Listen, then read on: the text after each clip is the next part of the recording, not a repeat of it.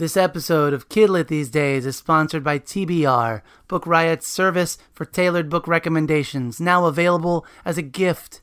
Is your favorite book lover hard to shop for? Give the gift of T B R, Book Riot's subscription service offering tailored book recommendations for readers of all stripes. Choose from plans that allow your loved one to receive hardcover books in the mail or recommendations by email as a one-time gift or a year-long subscription, and sit back while our bibliologists do the rest. When your recipient redeems their gift, they'll complete a profile to tell T B R about their reading preferences and what they're looking for, and they can even connect their Goodreads account. Then we'll match them up with a bibliologist who will handpick recommendations just for them. Gifts start at just fifteen dollars, so there's an option for every budget. T B R is produced in partnership with Print, a bookstore in Portland, Maine. So when you treat someone's shelf, you're supporting an indie too. Visit mytbr.co slash gift to sign up today. That's mytbr.co forward slash gift.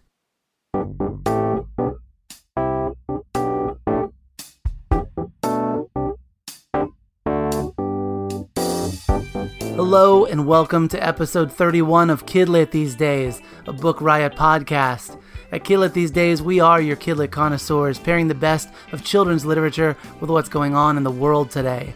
I'm Matthew Winner, alongside Nicole Young, and we're here to have conversations that create opportunities for parents, grandparents, teachers, librarians, and all who love children's books to engage in the world through literature in a deeper and broader way. We're recording on June seventh, twenty twenty. Nicole, how are you? I am doing as well as I can be, Matthew. How are you? I'm all right. I can't stop thinking about you telling me about a tank driving down the road. It was wild. That has been on my mind. It was last Sunday. I was protesting in Philly, and it was broad daylight. And we, a tank just started rolling down the street uh, towards us, uh, boxing us, the protesters, in.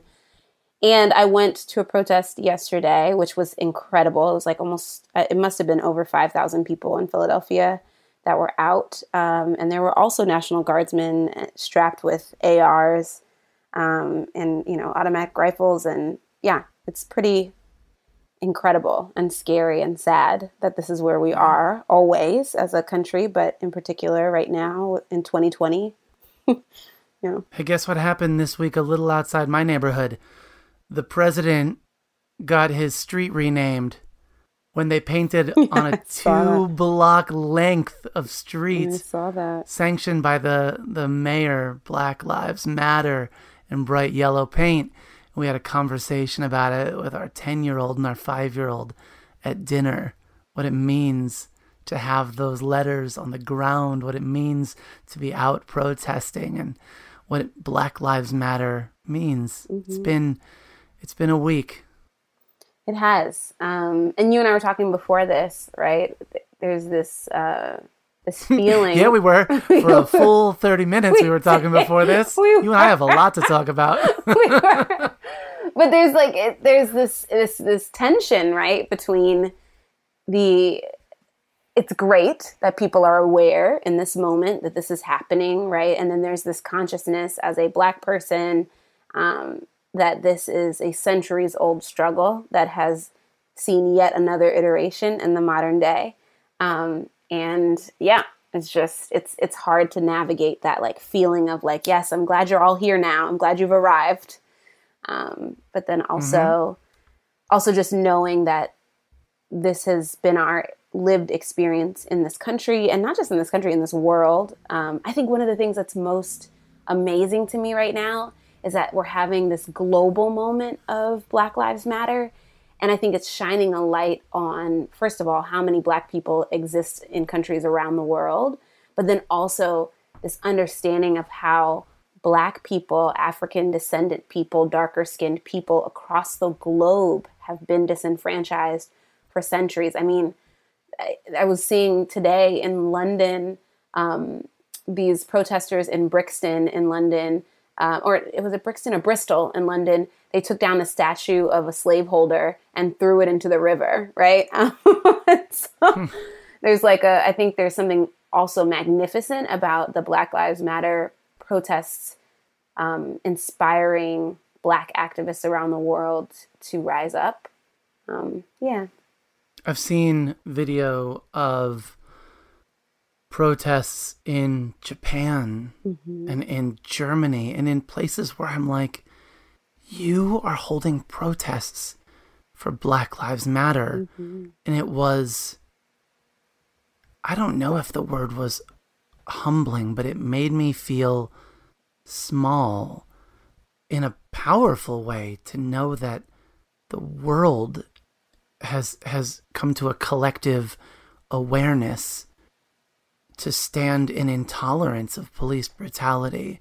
It's very powerful. Yes. I've also seen, and we're going to get into this, um, from from members of my family, I'll just say it that way, um, shared articles that are lies mm. about uh, their doctored photos, uh, criticizing the protesters, claiming um, vandalism on national statues and park sites and things like that that aren't that are not happening.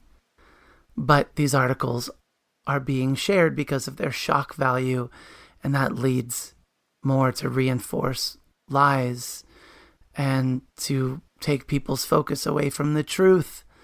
And um, that's been really hard, too, to reconcile both sides of what's going on. Mm-hmm.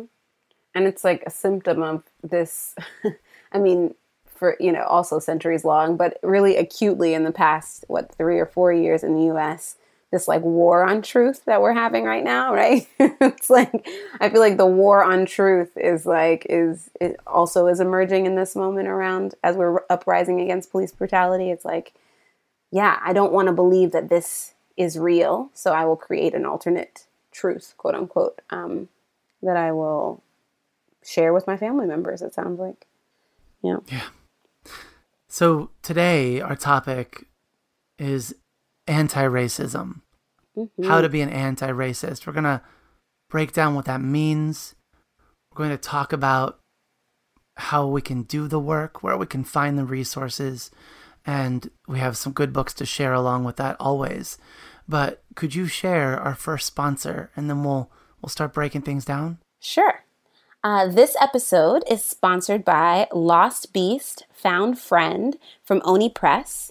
Keely is a brave young girl who discovers a purple, fuzzy, funny beast. Together, the two must make their way across this fantastic land to return Beast to his home. Lost Beast, Found Friend transports readers to a lush tropical world for a touching tale of friendship and fun that children will want to revisit again and again. This rhyming children's book is the debut of painter Nick Kennedy and comics writer Josh Trujillo from Dodge City. Find the charming and vi- vibrant Lost Beast Found Friend on shelves now. Thanks. I always think about when we have these moments of of levity in between what is and has been for a very long time. Hard, hard conversations, hard history to reconcile. Mm-hmm. And it's not lost on me the importance of doing the work, but also the importance of of finding where the light is shining through, finding how we can connect to stories, and then use those connections to tell our own stories. Yeah. We can't fight if we can't laugh, right? Like there's just no, you can't sustain the fight if there's no laughter and joy and light, to your point, coming through. I so this week, for me, there was this uh, like a, a very fluffy like news piece about this beautiful nine-year-old girl who had grown a giant cabbage that was thirty-one oh, no. pounds. And Matthew, it brought me so much joy. I was like, "Go ahead, baby, grow your cabbage," right? Like, and she she was very proud of her cabbage, and she said, "I did not let the coronavirus stop me from growing the cabbage." And I was like, "That's right, you didn't. That is right." That's that's amazing. She was my joy this week.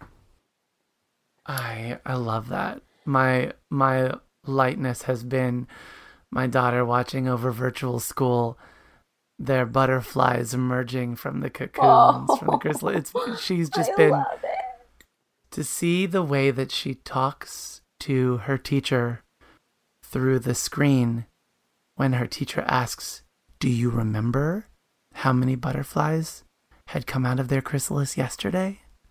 Can you think of how many might be?" It was just like, and she's talking to an iPad. Like, this is, I see this. I see this child, and I see, I see how hard our teachers are working. Mm. Yeah. I love it. I remember so, when we grew, we grew butterflies in my school. It's a beautiful, yeah. beautiful experience. So yes. It's mm-hmm. a beautiful thing. And Nicole, you and I were talking prior to recording about getting a working definition of anti-racism. Do you want to take a crack at it? I yeah. Mean, we, and I don't like know you, that you... mine's the best. I don't know it's the best, but this is what I think. This is my, my thought, and like somewhat informed by scholars who were talking about what anti-racism is. But so I think it's it's just not enough to teach our children how to be tolerant or accepting or even not racist, right? And it's it's pivotal pivotal if we want them to understand that Black lives matter, and if we want them to understand that Black trans lives matter, that we have to, if we want to end repress, repressive policing, and if we want to build a world that loves and honors Black life, that we teach our children, all of them, how to be anti-racist. And so for me, anti-racism is not grounded in guilt or sadness, but in a deep conviction that our, all of our societal systems, and you and I talked about this, right? It's like not just one system. It's not just policing. It's the education system and the healthcare system. All of these systems, right, were built um, and designed really to harm Black people, and that in order to rectify that harm, we have to tear those systems down, right? And so anti-racism is is the action, the active work of dismantling these systems that are bringing harm to Black people, both in America and, and clearly globally, right? Right. That's my working in, definition. In How to Be Anti-Racist by Ibram Kendi, he writes that all actions are either racist or anti-racist, that there's not there's not an in-between, that your your actions are either upholding these these racist systems, prejudiced systems, or they are dismantling them. Your language is either upholding it or dismantling it, and people go between the two all the time. Mm-hmm. You cannot be there's there's no there's no person that is fully anti-racist. There are people that are continuing to examine how their actions are racist, and they are working to turn them anti-racist. Yeah. And I think I love, again, that focus on action, because I think we're seeing now, and you and I talked about this a little bit at the beginning, there are all these companies and celebrities and famous people coming out with their, you know, Black Lives Matter statements, right? And then I've seen in Twitter and in, all, in a lot of other social media platforms, people push back and talk about how their actions, right, have not actually been anti-racist, right? Like, you can't, if you're in the publishing world and you're talking about, I, I care about being anti-racist, I care about Black lives, Black lives matter, but you are, for instance, paying your authors disproportionately, right, across race. If N K Jemisin is getting an advance for some of the best work that's ever been written, right, that is a third of what a white author is getting, right, you are not living out this practice of anti-racism. And so anti-racism is thinking about how the things that we do every day and the actions that we take every day affect the lives of the people around us, and do or don't dismantle the systems that oppress Black people in America. Um, so, yeah. There is a lot of work to be done, but there are also a lot of people rallying for Black lives. This is a time where we are uh, in the in the mid or in the middle, I would say in the midst. We're in the middle of, of Pride Month. Mm-hmm. We are at a time when we're seeing still police brutality against indigenous people, mm-hmm. uh, disproportionately against Hispanic individuals, Latinx individuals. This is, this is a time that we are focusing on Black lives, but the work of anti-racism is, is, is across the board, is, is bigger than everything, but it is, it is right now, in taking this time to step aside and recognize that there is a lot of damage being done and not a lot of repair being done. Yeah. So I want to tell you about um, something that I attended this week that was really uh, a wonderful, beautiful affirmation of what is going on in children's literature and where there is a lot of work to be done, um, but hosted by the Brown Bookshelf. Um, was a, a hashtag Kidlit community rally for Black Lives. Yes. And um, they've posted it now to YouTube, so you can watch it. And um, voices uh, including Kwame Alexander and Jacqueline Woodson and K A. Holt um, and Linda Sue Park and Jean Luen Yang and, and, and many, many, many other people uh, were joining their voices, first to speak to children, and then to speak to adults, parents, teachers. And um, I encourage everyone to not only watch that video that we'll link in the show notes, but also to share that video and to have conversation around that video. I think that white people in particular are trying to figure out what to do now. That was sort of what was on my mind going into this conversation, wasn't it, that we were talking about? Mm-hmm. That that white people are trying to figure out what to do, to buy books about anti-racism, to post things on social media, to join protests. There's lots of there's lots of intention going around and lots of action and trying to find their way in in what I will say is new territory, I think, for for a lot of white people in particular. Yep. And so I think that one of the best things that white people can do for one another is to continue to share resources, to center Black voices and Black stories, um, and to challenge the systems that they're working in, whether that be the library that they are uh, overseeing, or their classrooms, or their school, or their social media friends, or any number of things. I think there's a lot of ways that we can step into this and engage in this. And a lot of the books we're going to talk about today very well might be sold out on wherever you buy your books. Mm-hmm. But there is still, there are still resources that you can access to do the work while you wait for your book to come back into print, or you can buy the book on ebook or on audiobook, and also listen to podcasts and or read articles. It, yeah, or buy it from yeah. your local Black bookstore. So I have a list that I'm going to include in our Wonderful. show notes of uh, Black bookstores across the country. I think one important way to disrupt um, a system that disenfranchises Black people in every way is to invest in Black businesses. So They might be, you may not get your books in two days like you do on Amazon, and that's okay. You should invest in black, black owned businesses and Black communities through these types of, by supporting these, these um, small stores. So we'll share that in the show notes. You know, I had some cynicism about um, the list that were being passed around, or, or any list, I guess, that are being passed around, with people saying, Um, with white people in particular saying, here's a list of Black owned businesses. We should all shop from these. And I thought, why weren't you doing this before? Mm-hmm. Um, and then I thought, I wonder how often any of us, especially if we're not going physically into a store, how many of us are ever thinking about who owns these businesses and what it means for us to put our money into these businesses.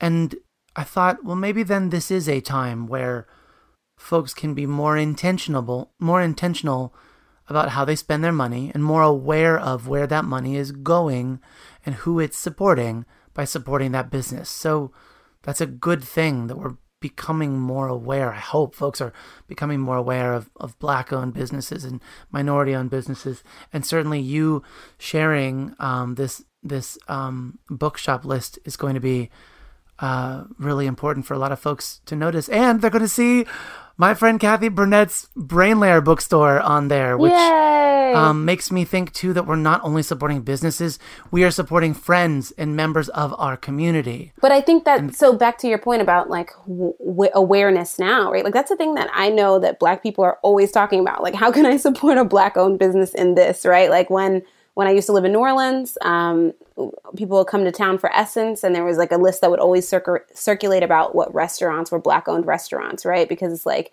you're bringing all this money into the city, and by and large, Black vendors are not going to have access to that capital, right? Unless we are intentional about sending money and business their way.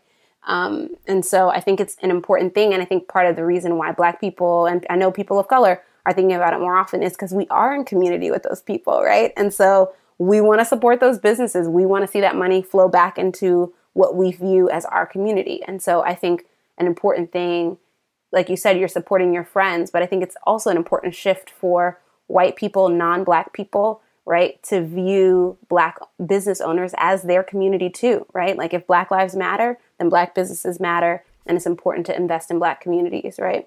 So, yeah. Yeah. And I think it's also important to emphasize that this information is information that is public, that we white people can go find ourselves, that we do not need to go and burden our Black friends by asking, can you show me what stores I should be shopping at? Can you show me where I should be going, how I should be spending my money? Can you tell me what protests I should be going to, or how I can help, or tell me about what pain I've I've caused, or whatever, any number of things that put burden on people of color. Amen. That we can be doing that work, and we should be doing that work. So maybe that's part of where my... Um, where these feelings that I'm working on processing are coming from, is that I think it is on us to be doing the work. And sometimes doing the work means generating our own list, or finding and and uh, amplifying a list of Black-owned businesses, or of of books that we should be buying, or any any number of different things that, that we can... can use our platforms to amplify, and our connections with other white people in white communities to bring more awareness to. I think about performative allyship, right? Mm. But how it looks a little different when white people are performing their allyship in front of other white people to help bring other white people along. Mm-hmm. So this is a complex topic. This is not going to be easy. And you and I are going all over the place. But I think, does that not speak to the nature of what we're talking about? Yeah, it's an overarching. I mean, we talked about this at the beginning, and I think that is the conversation that is happening right now in a broader societal context. Black people, brown people, people of color have been having these conversations in silos, both as scholars in silos, both as individuals in silos, communities in silos, from white people for a very long time, is this idea that these systems are designed. They are designed to disadvantage and harm and oftentimes kill Black people. And um, and I think that part of the reason why this conversation feels like it's all over the place is because it's not just one thing. It is everything. Um, and we have to be intentional. Like being anti-racist is being intentional about combating those systems and those things that are, are we have accepted as truth or fact, or the way, just the way it is. Like those things are no longer the way it is. I mean, the conversation we're having about policing right now, right, is that conversation. It's like, do we actually have to be policed this way? Right? Like we've always said that this is what must exist in order for us to feel safe. And there's a conversation about there have been, since policing began in this country, every last Black person has not felt safer because it exists, right? And in fact, we have ter- been terrorized by this system of policing from its inception. And so it's a conversation about like, do we have to do it this way? And and if we don't have to do it this way, what can I do to do the opposite of whatever this thing is, this repressive system is? So yeah, it's wide-reaching because it's everything. Yeah, it's mm. wide-reaching because it's everything. Thank you. That's, yeah. You know, we wanted to call this uh, episode the anti-racist playlist, and then found ourselves ironically sitting without any music to play. But I feel like all these resources that are circulating, or that we're mentioning, all these ideas, all these different directions, all these different tracks that you can repeat to do this work, I feel like in some abstract way, we're kind of building that playlist, aren't we? I think we are. We're going to get to my favorite part of that playlist, which is those books that are going to be played. Mm-hmm. But first, we have a sponsor to share. So this episode of Kidlit These Days is sponsored by Bella's Story by W. Bruce Cameron. Even though Bella has to hide from the neighbors and learn boring games like No Barks and Go Home, she loves her boy Lucas. Then one day Bella is picked up by animal control and Lucas is forced to send her to a foster home far away. Bella waits and waits for Lucas to come and get her, but days go by and he does not come. Finally, Bella realizes what she needs to do. She needs to go home to Lucas, and even four hundred miles of dangerous Colorado wilderness won't get in her way.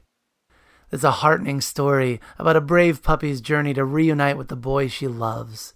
It's got a hopeful message about overcoming seemingly impossible obstacles, and it's inspired by the New York Times and U S A Today best-selling novel A Dog's Way Home by W. Bruce Cameron. Bella's Story is available now, a heartwarming addition to the Puppy Tales, a series for all dog and animal lovers.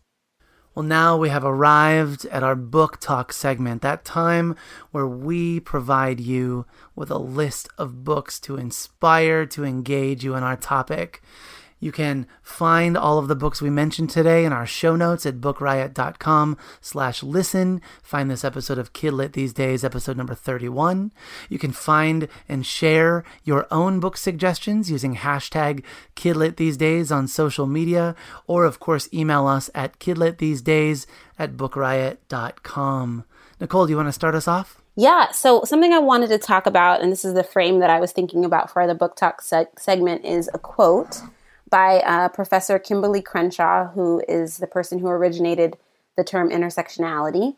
Um, and she says that social justice is the work of narrative reconstruction. And that idea that social justice is narrative reconstruction is so compelling to me um, because we have all been, we've learned narratives that are incorrect, narratives that have erased people, whole people, you know, narratives that have erased whole cultures and genocide and things like that. And so I think it's really, really, really, really important for us as the people, the adults in the lives of children, to help recreate narratives in our own minds so that we can help teach recreated narratives to children. And I, I wanted to just highlight two books that are for adults: Making Our Way Home, The Great Migration, and The Black American Dream by Blair Imani and illustrated by Rochelle Baker. And another one by Blair Imani is Modern Her Story, Stories of Women and Non-Binary People Rewriting History, written by Blair Imani and illustrated by Monique Lay.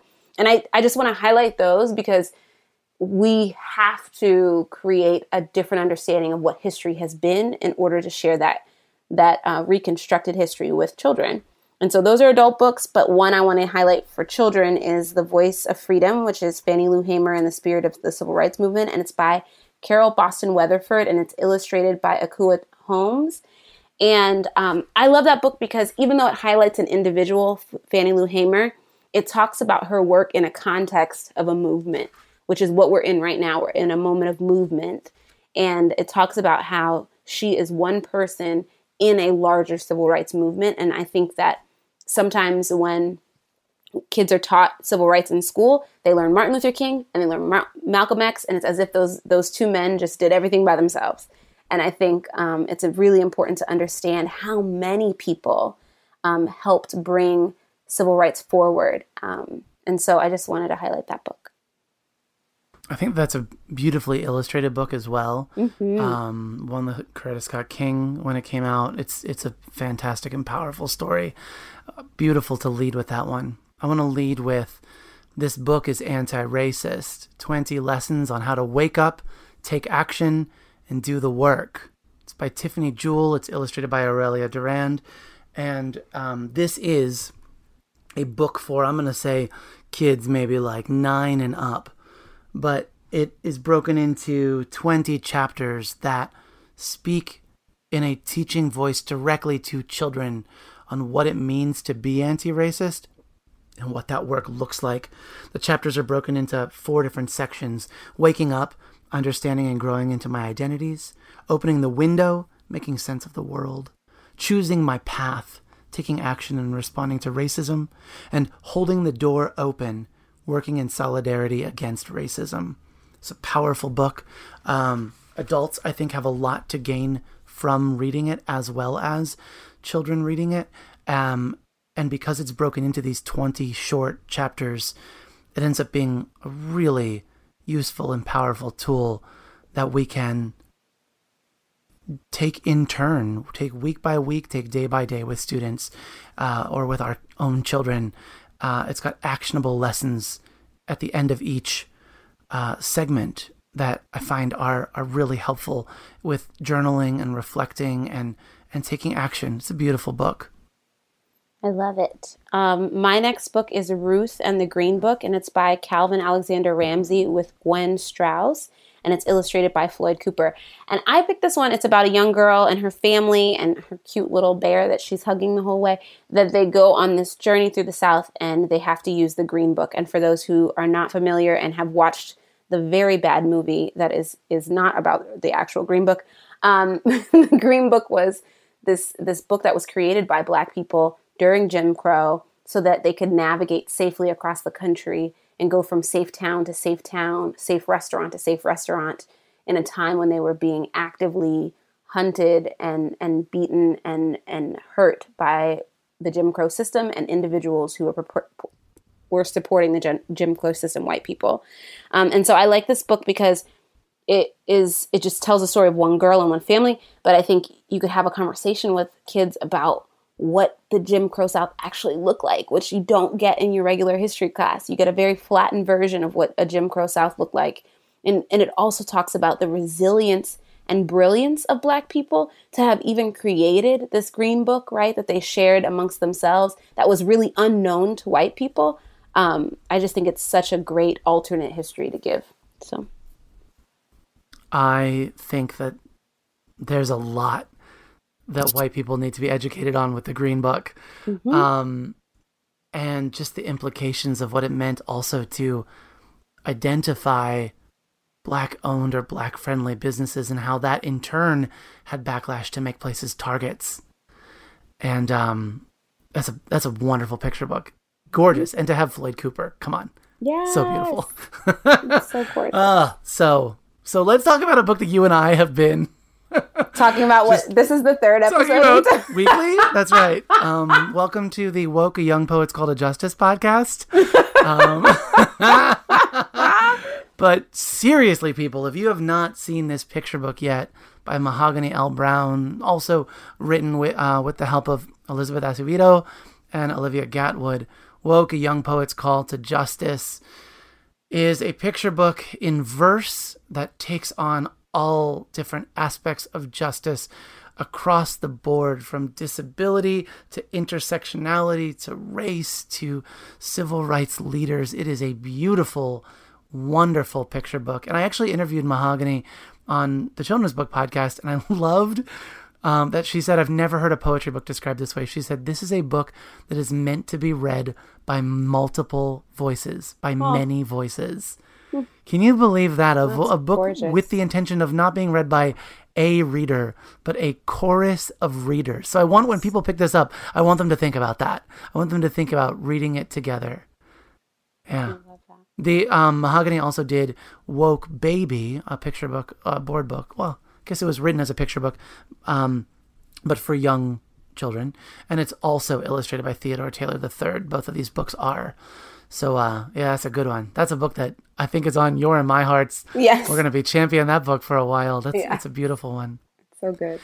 Do you have others you want to share? Because I know you know that I have been carrying a handful of books. I know you have Just- this list. I want to let you go. I think my only note is there are lots of um, books that highlight Black um his like hi- heroes, right, throughout history. And there's a reason mm. I'm not highlighting them right now, because I think it's important for us to create a different narrative around Black history. Um, it, it's not just these exceptional people, right? Movements are created by everyday people whose names you'll never know. And um, I think that's incredible to think about. And, you know, someone may never know my name in this movement, but I walked in these protests, right? And my body was counted amongst all of the other people who have been protesting this week. And that is what a movement is. It is not just the heroes' names that we know, but it is all of us pushing an anti-racist world. And so that is why I'm not picking children's books that highlight an individual person. So, or lots of books that highlight an individual person. I think that um, in thinking about that as well, I don't just want to talk about children's literature. There's a lot of books that, that we adults can and should be reading. And we're hearing a lot of reports on online that these books are sold out because there was such a rush on getting these books. You know, order them, get them on ebook, get them as audiobooks. Um, you can find many, many, many lists if you only go and Google what books about anti-racism are out there. There are many, many beautiful, wonderful books. Um, focusing on books for children, uh, the next I want to highlight, another one that I've shared here before, I think all of these are ones I've shared here before, which is fine, is Hands Up by Brianna J. McDaniel. It's illustrated by Shane W. Evans. It's a picture book that seeks to take back that racially charged phrase that the police call out and instead reframe it in all of the different ways we reach our hands up for help, for assistance, for independence, uh, together in choirs, in in teams, on on in sports, um, things like that, in victory and as well as in protest. It's a beautiful, wonderful book that comes from protest, uh, and I think speaks beautifully to the power that we have to use our words to change things. Yeah. And Hands Up was the chant that we were saying at protests after Michael Brown was killed, right? Hands up, don't shoot. Yeah. That was a part of the protest. Yeah. The um, there's a picture book that is a really, really hard one to share in schools. And I think it's hard because we don't talk about this, right? And that is Not My Idea, A Book of Whiteness by Anastasia Higginbottom. I don't know this one. Oh, boy. I'm talking about a book that you don't know, Nicole. I don't That's know. This. So rad. Oh, my goodness. I don't know this one. This is a book about engaging in talks about racism and whiteness and how whiteness is is is is a problem and mm-hmm. is everybody's problem, and how we have to look critically at how news is given to us mm-hmm. and how we talk to one another about things that are happening, whether we turn our heads and don't face what's happening or whether we engage in conversations. It's a beautiful, wonderful, powerful book. And I find in particular that this white author speaking to an audience, in this case, speaking to a, an audience of white people, when you're reading this as a white person, um, it is particularly effective to read about whiteness and white supremacy and how it was not our idea, but it is our problem. Mm-hmm. It's a it's a powerful one. Yeah. Ooh, ooh! I can't wait for you to read that and. Yeah. and Um, oh yeah. Oh, that's good. Um, let me keep going. Um, I haven't read this yet because it's not out. It comes out right after we publish this episode, but Ibram Kendi, um, who wrote How to Be Anti-Racist, the, the book for adults, um, has a picture book called Anti-Racist Baby coming out, and it's uh, illustrated by Ashley Lukashevsky, and uh, the cover looks awesome. It can't looks wait to adorable. Read it. Yeah, totally, totally looks great. Really can't wait to read it. Um, but now let me get into the books that I cannot stop handing to people. Yes. And And really saying, you know, this is, these are by authors that see our children. And so books that are seeing our children and engaging in talks of microaggression and racism and social justice in a way that we can step into them as readers of any age are powerful. So I've talked about What Lane by Tori Maldonado. This is a book, a middle grade novel about a child who um, who has to figure out where he belongs in this world based on how other people are treating him, um, based on actions of, of racist friends or people he thought were friends, but also what it means to stay in your lane, what that phrase means, right? Mm-hmm. Uh, and what it means to ask what lane. It also has a character in this book that Tori has written to show what it looks like for white people to stand up against white supremacy. And I thought that is doing something different as well. Yes.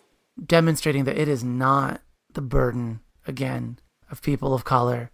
It is not the burden of black people to stand up against whiteness and white supremacy. That is our problem as white people. It's, it's a wonderful book. And it's uh, Tori writes books that are super fast, super concise. I think it clocks in at like one hundred fifteen pages or something. Love it. It's a powerhouse novel and wonderful audiobook too. Um, I want to share one of my favorite books ever published for children, which is We Rise, We Resist, We Raise Our Voices.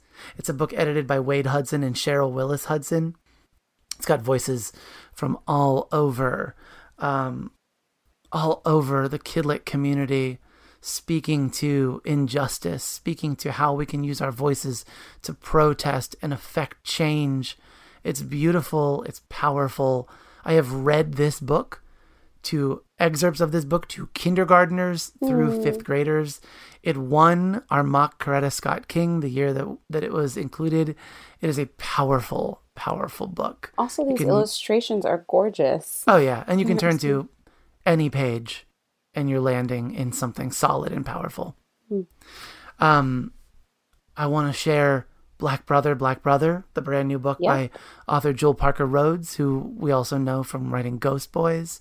Um, this is a book about uh, two brothers who uh, one is dark skin and one is light skin. They have uh, a white father who I believe is Irish um, and a black mother. And the boy from the outset, his name's Dante, from the very first chapter, um, he... Uh, is arrested for something that happens at school that is little more than raising his voice, questioning why he was being punished by the teacher. Uh, it's a book about the um, school to prison pipeline, mm-hmm. as well as it's also a book about fencing. And it's also a book about colorism. It's a book about many, many different things. Uh, it's a book about Um, Alexander Dumas, um, writing The Three Musketeers as a black man, um, whose father was one of the greatest fencers in all of, all of the country. Um, a black man, just a powerful, powerful novel that, um, I would rather just sit and read the entire book right now to you, but we don't have time. So I'm going to end. I'm feeling like super uncomfortable doing all the book talking here. No, I think but, it's great. But I think I want to I want to highlight, because we're going to, this is not our last anti-racist episode, right? Oh, good. Yeah. And so I think I love this, the theme of the school to prison pipeline that shows up in Black Brother, Black Brother, because I think one thing that I've, I've heard my friends in the education community wrestle with right now is that the violence that we are seeing in the street, right? Police violence against black bodies is often replicated in the school, right? Um, and not just, you know, it's the school to prison pipeline, but it's also the ways in which black children in schools get punished disproportionate to their peers, right? How oh, yeah. resistance from black children is seen as aggression, and it's seen as precociousness and brilliance and critical thought from white children. And so I think that's a theme that I, I'm, I'm glad that we're ending on, because that's, you know, that's a segue into another, a future conversation about anti-racism. Um, yeah. And how it appears in, in in these everyday ways in our lives. Well, then I think to cap us off with books, I'll end with thirteen Ways of Looking at a Black Boy by author Tony Medina. It's illustrated by a number of different illustrators, including Javaka Steptoe and R. Gregory Christie. These are short poems recognizing different children, different boys, um... It's a beautiful book, and it challenges presuppositions and stereotypes, and uh, gave me a lot to think about when I thought about how I think about my black boys. Mm-hmm. So um, on that note, Thank you for joining us today, and thank you for this conversation, Nicole. Yes, thank you, Matthew. As always, listeners, we would love your feedback on this podcast, and we always appreciate a rating on Apple Podcasts. When you do that, you also help other people find us. You can find me, Matthew Winner, at Matthew Winner on Twitter.